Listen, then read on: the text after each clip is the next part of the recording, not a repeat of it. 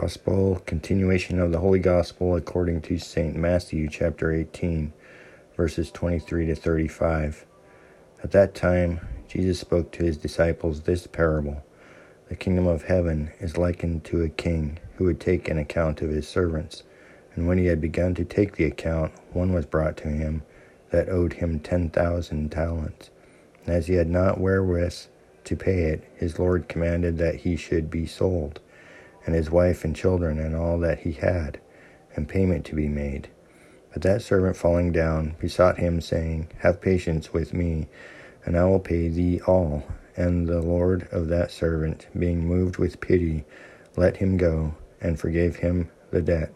But when that servant was gone out, he found one of his fellow servants that owed him a hundred pence, and laying hold of him, he throttled him, saying, Pay what thou owest. And his fellow servant, falling down, besought him, saying, Have patience with me, and I will pay thee all.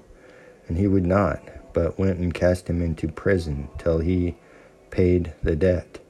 Now his fellow servants, seeing what was done, were very much grieved, and they came and told their Lord all that was done. Then his Lord called him, and saith to him, Thou wicked servant, I forgave thee all the debt, because thou besoughtest me. Shouldst not thou then have had compassion also on thy fellow servant, even as I had compassion on thee?